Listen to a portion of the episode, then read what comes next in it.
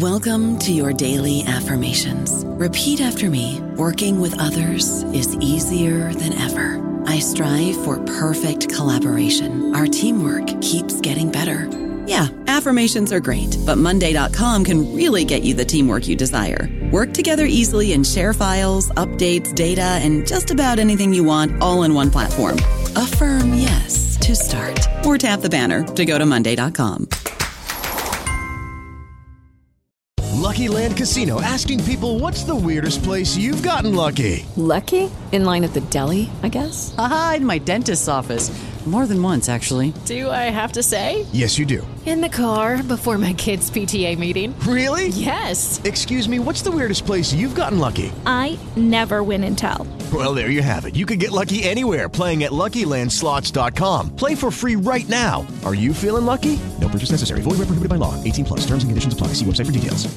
Hello, everybody. This is Marshall Poe. I'm the editor of the New Books Network, and I'd like to tell you that we have a new and improved website. It has two new features that we think you'll love. One of them is a vastly improved search engine so that when you type in keywords, you'll get a bunch of episodes really quick. The other is the ability to create a listener account. And in that listener account, you can save episodes for later listening. So you can create a kind of listening list. We think these features are neat and we think you'll enjoy them. Please visit the site today. Welcome to the New Books Network. The Apostle Paul's letter to the Romans has been foundational for Christianity and well studied throughout the history of the church. Ben Witherington, however, gleans fresh insights by reading Paul's epistle in light of early Jewish theology, the historical situation in Rome in the middle of the first century, and Paul's own rhetorical concerns. Join us as we speak with Ben Witherington III about his now classic commentary on Romans. You're listening to New Books and Biblical Studies, a channel of the New Books Network, and I'm your host, Michael Morales. Dr. Ben Witherington III is the Amos Professor of New Testament for Doctoral Studies at Asbury Theological Seminary. A prolific author, Ben has written over 60 books and has led numerous study tours through the lands of the Bible. Ben, welcome to New Books and Biblical Studies. Good to be with you. So, Ben, let's begin with a little bio. Tell us about yourself and your family and your areas of study. Sure. I've been teaching for about 40 years. I've taught at uh, a lot of different seminaries, but since 1995, I've been at Asbury Theological Seminary and um, mainly involved at this point with our PhD in biblical studies students. Um, so, you know, every year is um, I teach four courses two in the fall, two in the spring. I mentor dissertations. I write comprehensive exams and language exams for the students to take.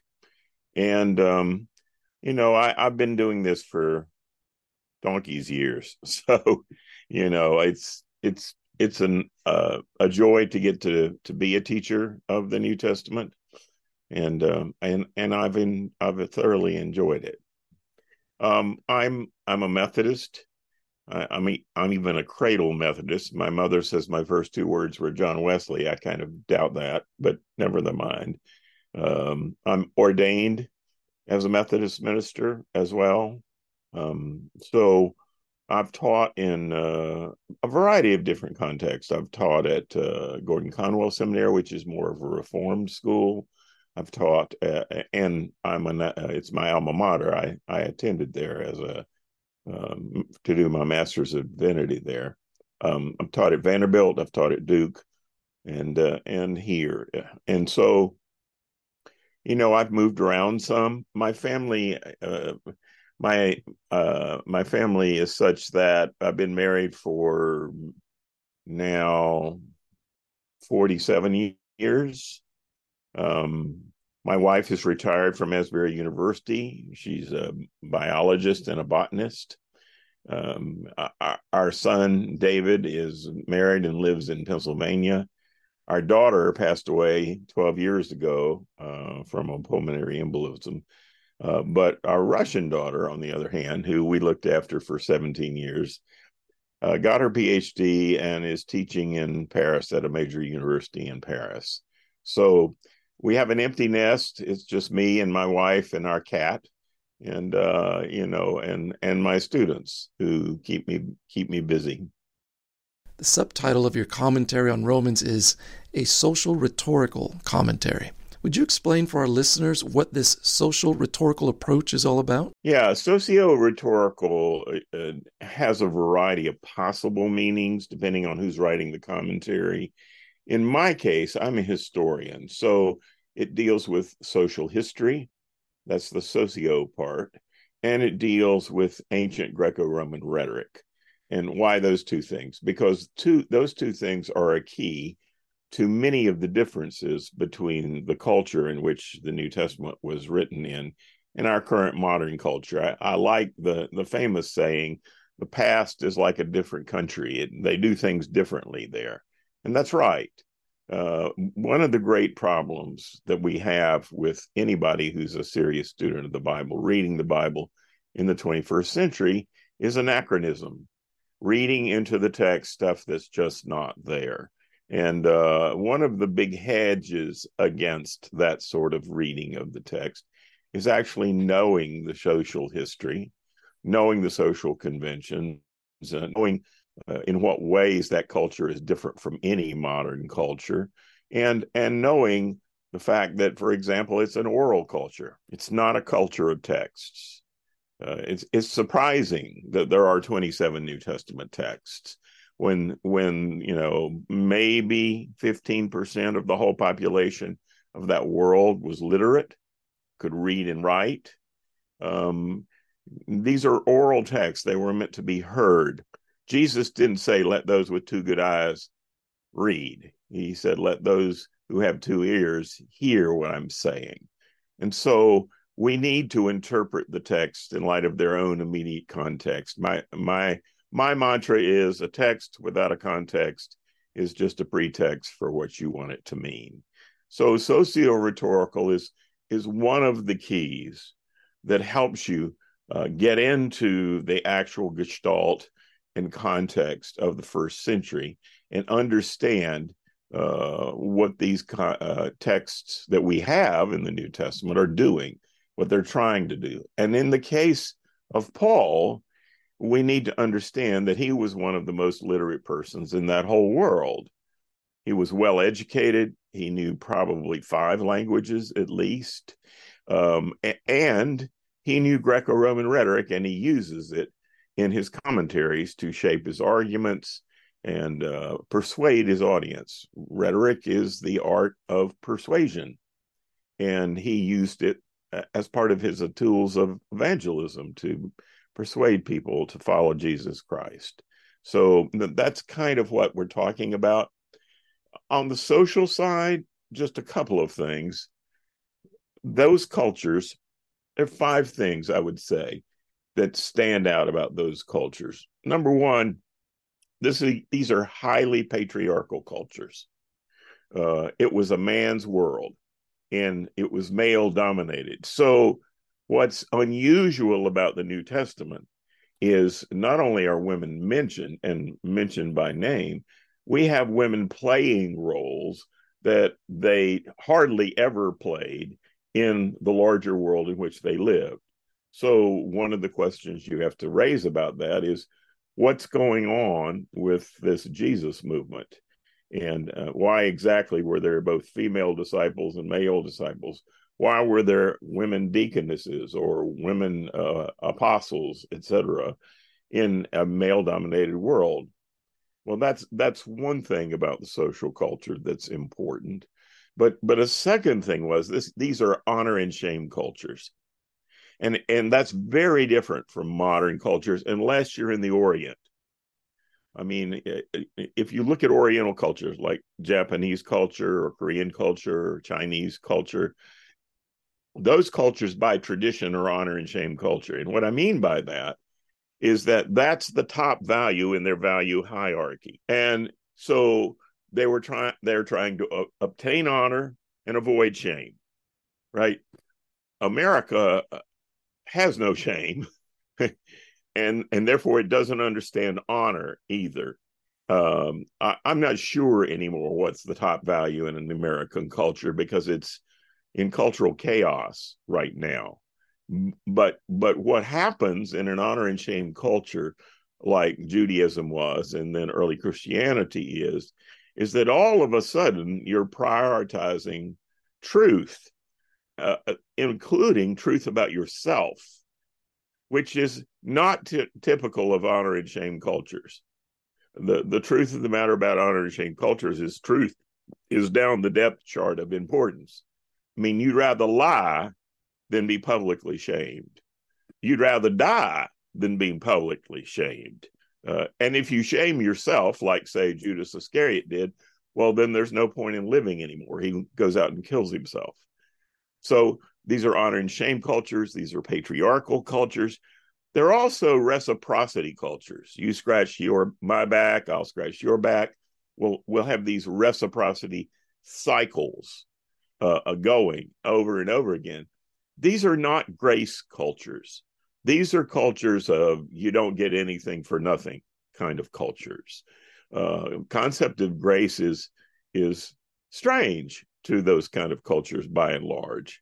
Now, in the Jewish subculture, grace has some meaning, but in the Greco-Roman world, that's that's not how that world works. You don't do something nice for another person unless you want something in return. And then these are very hierarchical cultures. Maybe 10% of the population controls the economy and all the wealth and and therefore it's a culture of patrons and clients in a very tiered hierarchical structure of society if you're not uh, wealthy uh, then then you're not a patron you're a client and you're you're you know you need to hone your skills of sucking up to people so that's kind of a picture of the world in which the gospel came. Um, there were some differences in subcultures, particularly in Jewish subculture and then Christian subculture. But what we would say about what you find in the New Testament is sometimes it's just straight counterculture. Uh, humility was not a virtue in an honor and shame culture. It still isn't a virtue. Humility is a distinctively Jewish and Christian virtue. The word for humility means to act like a slave in Greek. Well, that's not anybody's idea of ideal behavior of how I want to be. And yet we have Jesus himself saying, I did not come to be served, but to serve and give my life as a ransom for many. Well, most people in the Greco Roman world would say, well, that's just weird. This person's got a death wish. You know, that's that's not normal behavior. That's not normal behavior. So a lot of what we find in the New Testament is countercultural. And some of it, though, is not. There were some things about the culture in general um, that it, it approved certain kinds of virtue, it approved certain kinds of wisdom. You know, this is why Paul in Philippians says if there's any excellence, if there's any virtue, uh, uh if there's any of these things you find in the culture, well, affirm them we're not just taking an allergic reaction to the culture, uh, but the real dominant strain is we are offering a a kind of society, a kind of community that is not simply going with the flow of the, the larger culture. Ben, what difference would you say your social rhetorical approach makes for understanding Romans? Well, the first thing to say is you need to know what kind of rhetoric it is. And in the case of Romans, it's deliberative rhetoric. Now, what is that? Uh, deliberative rhetoric is the rhetoric of advice and consent.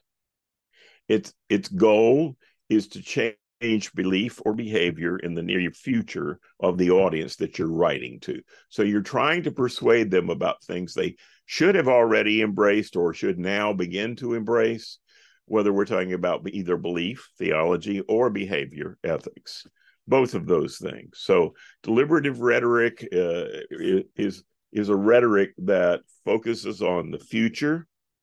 Uh, this is one of the reasons Paul is actually going to have a segment like Romans 9 through 11, where he's talking about the future of Israel in, in this particular letter. Um, but he's addressing an audience he's never visited. So there are some things that are strange about this compared to, say, First Corinthians.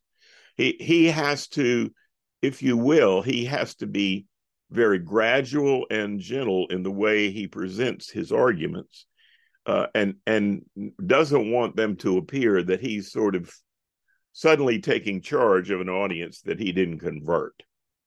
Now, there are in the audience some of his converts from other places, like Aquila and Priscilla, who at the time Romans was written from Corinth, uh, were in Rome. Uh, and he's the reason we have this long greeting card in Romans 16, a long list of names and greetings and all of that, is Paul is naming every last soul he can call by name uh, in in Rome, almost all of whom are Jews who have become followers of Christ, because he's he's trying to build up rapport with the audience and and getting the majority Gentiles to accept people like Priscilla and Aquila. The the backstory is important. Uh, according to Acts 18, and also according to what we know about Roman history, uh, Jews uh, who were arguing in the synagogue in the 40s were expelled by Claudius from Rome. And uh, amongst those would be Priscilla and Aquila. Jews I mean, there was a lot of anti Semitism in Roman culture.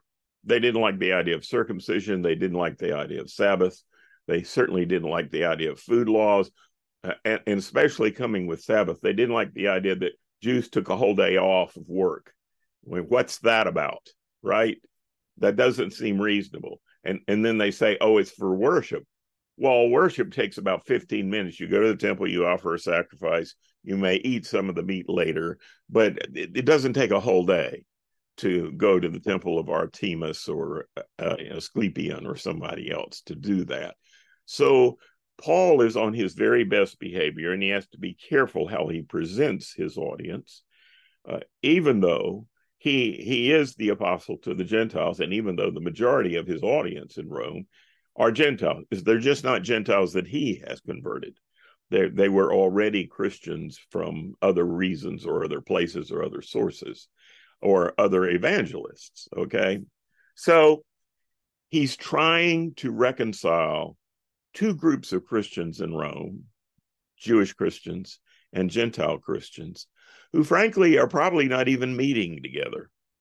They have their own little house churches, their own little conclaves. It's like different denominations that never meet together. And Paul wants Jew and Gentile to be united, united in Christ.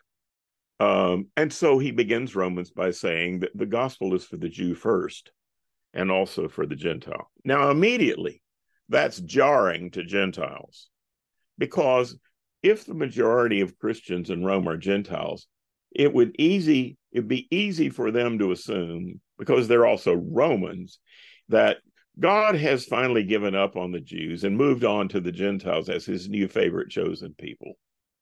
No, says Paul, God has not given up on the Jews. In fact, the good news of Jesus Christ is for a Jew first and also for Gentiles.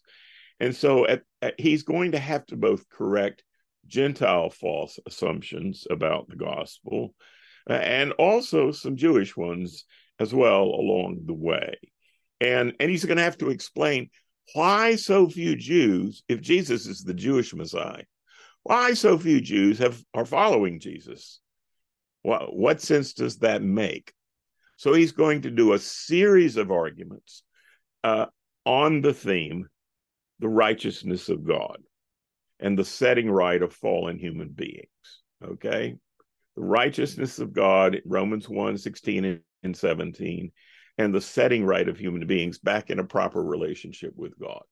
I don't know about you, but I'm very busy and I don't have a lot of time to cook. That's why I subscribe to Factor. Eating better is easy with Factor's delicious, ready to eat meals. Every fresh, never frozen meal is chef crafted, dietitian approved, and ready to go in just two minutes. You'll have over 35 different options to choose from every week, including Calorie Smart, Protein Plus, and Keto. These are two minute meals Factor meals are ready to eat and heat, so there's no prepping, cooking, or cleanup needed.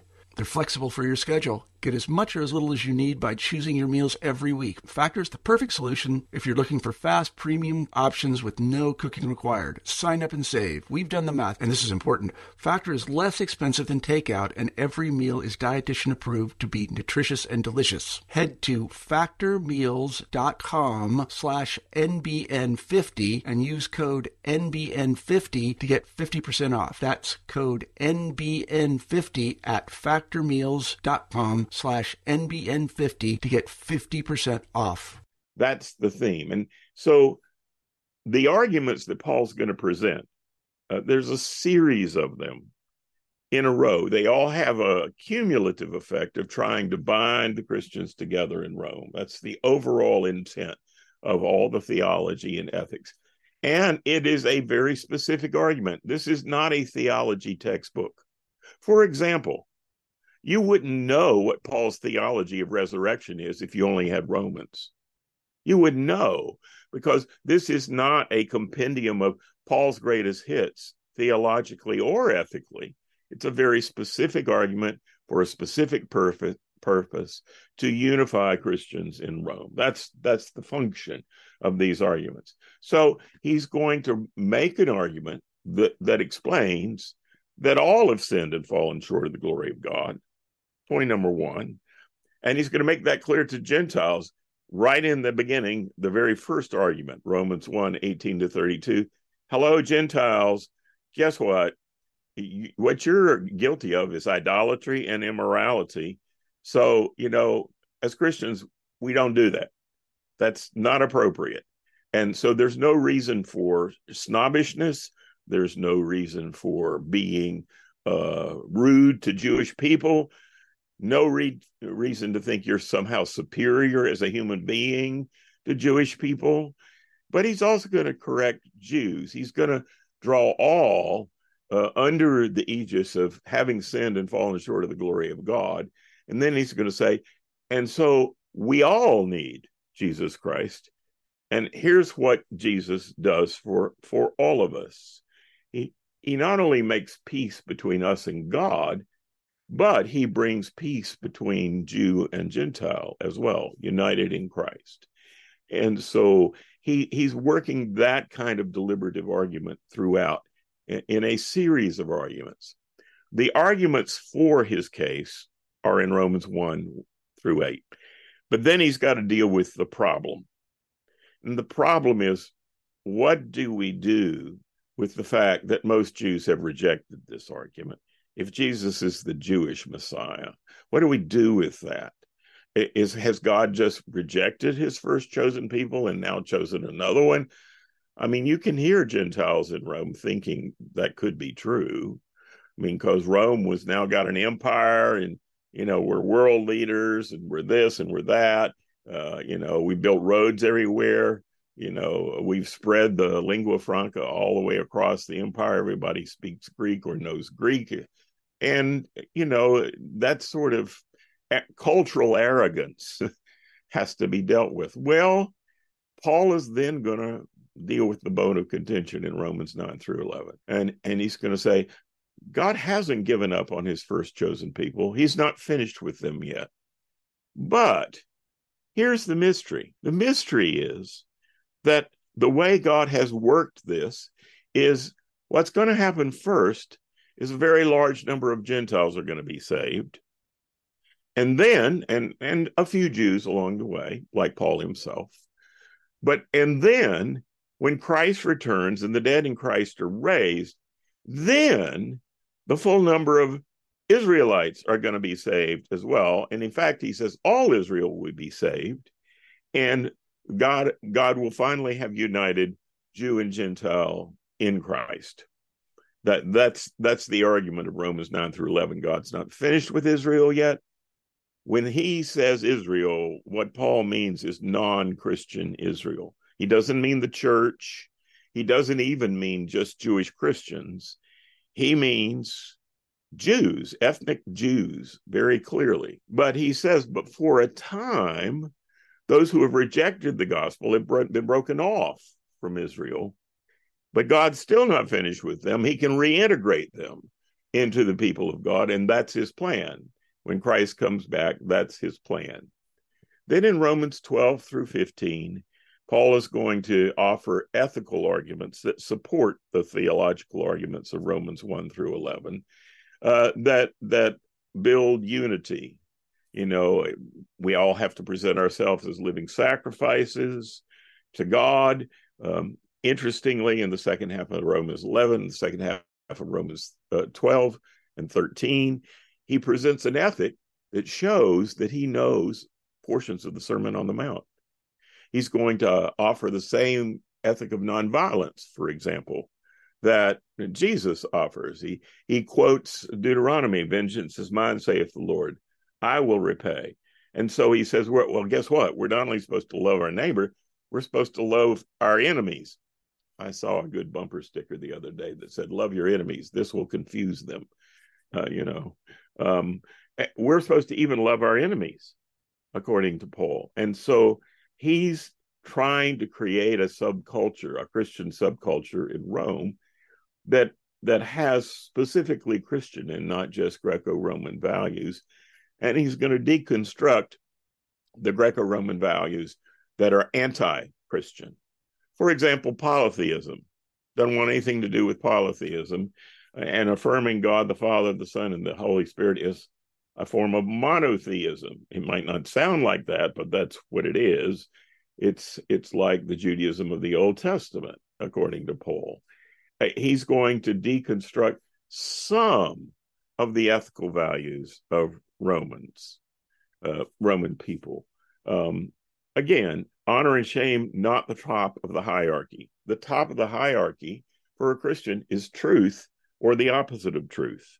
You're not saved by honor. You're not sh- uh, you're not you're not lost simply because of shame. You're saved by br- embracing the truth of the gospel that, that God has revealed in Jesus Christ. That's how you're a saved person. And the benefit of that is is not like Greco-Roman theology that believes in an immortal soul. No, it's a very Jewish idea. If if in fact you embrace Jesus Christ, you're going to have a very positive afterlife in the form of a resurrection body when Christ returns. If you die absent from the body, but you've affirmed Christ, you go to be with the Lord. That's fine. But that's only about 2% of what he wants to say about the afterlife. Mainly, he wants to say, when Jesus comes back, the dead in Christ will be raised and we'll all be conformed to the image of Jesus, the risen one. That that's the real future. And the future is not somewhere out there, the future is down here because God is going to recreate the creation and uh, we will all be new creatures in Christ through resurrection, conform, conform to the image of Christ. So the last portion of Romans is an attempt to prepare the way for Paul to visit. Now, what we know about this is that Paul wrote this somewhere around 57 AD, but he had to make a trip back to Jerusalem to deliver the collection that he took up from his Gentile churches to the church in Jerusalem because Jerusalem, the problem is they were suffering from famine. And this is a famine relief collection for the saints in Jerusalem, right? But as we know, what happened is when he got there, he was uh, he was arrested, and he was under house arrest for two years under two Roman governors. Uh, and so he didn't get to go to Rome immediately at all. In fact, he didn't get there until about 60 AD. And then he, he went as a prisoner of Rome. He went for trial before the emperor eventually. Uh, he was under house arrest for two years in Caesarea Maritima and then still in house arrest till his trial was resolved in Rome. So this letter was sent off to Rome, and he didn't suddenly appear. Initially, his plan was go to Rome, use it as a launching pad to go on to Spain to take the gospel to the further end of the western end of the empire. That was the plan. And he announces this plan in the letter. But things didn't turn out like that very quickly. And in fact, we're not even sure he ever got to Spain. Because if you actually read the pastoral epistles, they suggest number one, he was released in Rome before the fire in 64. Because why? A, he's a Roman citizen. B, if the Jewish authorities in Jerusalem were going to prosecute him before the emperor, they had to show up in Rome. This did not happen. So, what happened is because he's a Roman citizen and Roman law favors Roman citizens, his case was probably dismissed. He was released. But what did he do? Well, according to pastoral epistles, there were so many problems that Timothy and Titus were dealing with. He had to go back east. He had to go back to Ephesus, for example, to help with things that were going wrong. And if you read the pastoral epistles carefully, you will discover that what happened is during that whole period of time, well, there's a fire in Rome. And then the emperor is looking for scapegoats. And then he wants the leader of these dreaded Christian people, and that would be Peter and Paul. And sure enough, both Paul and Peter are are martyred uh, in response to the emperor coming after Christians.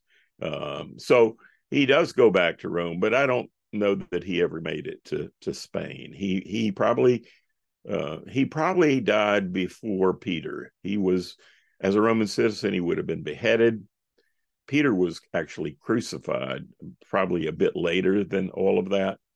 So, yes, he made it to Rome, but not under the best of terms. Either time, either time. Both times he was taken to Rome as a captive and uh, and that's how his ministry ended. So Romans is a letter dealing with specific problems at a specific time in a specific way, and it, you know you, you can't really sugarcoat all that. You really have to say, okay, these are historical documents. They certainly have implications and applications and relevance for us, but not apart from their historical particularity. Ben, thank you so much for taking the time to be with us. It's been a delight. You're welcome. Friends, you've been listening to New Books and Biblical Studies, a channel of the New Books Network. Until next time, goodbye.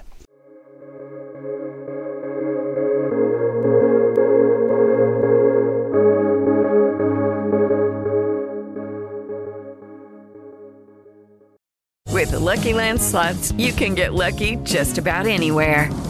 This is your captain speaking. Uh, we've got clear runway and the weather's fine, but we're just going to circle up here a while and uh, get lucky. No, no, nothing like that. It's just these cash prizes add up quick. So I suggest you sit back, keep your tray table upright, and start getting lucky. Play for free at LuckyLandSlots.com. Are you feeling lucky? No purchase necessary. Void where prohibited by law. 18 plus terms and conditions apply. See website for details.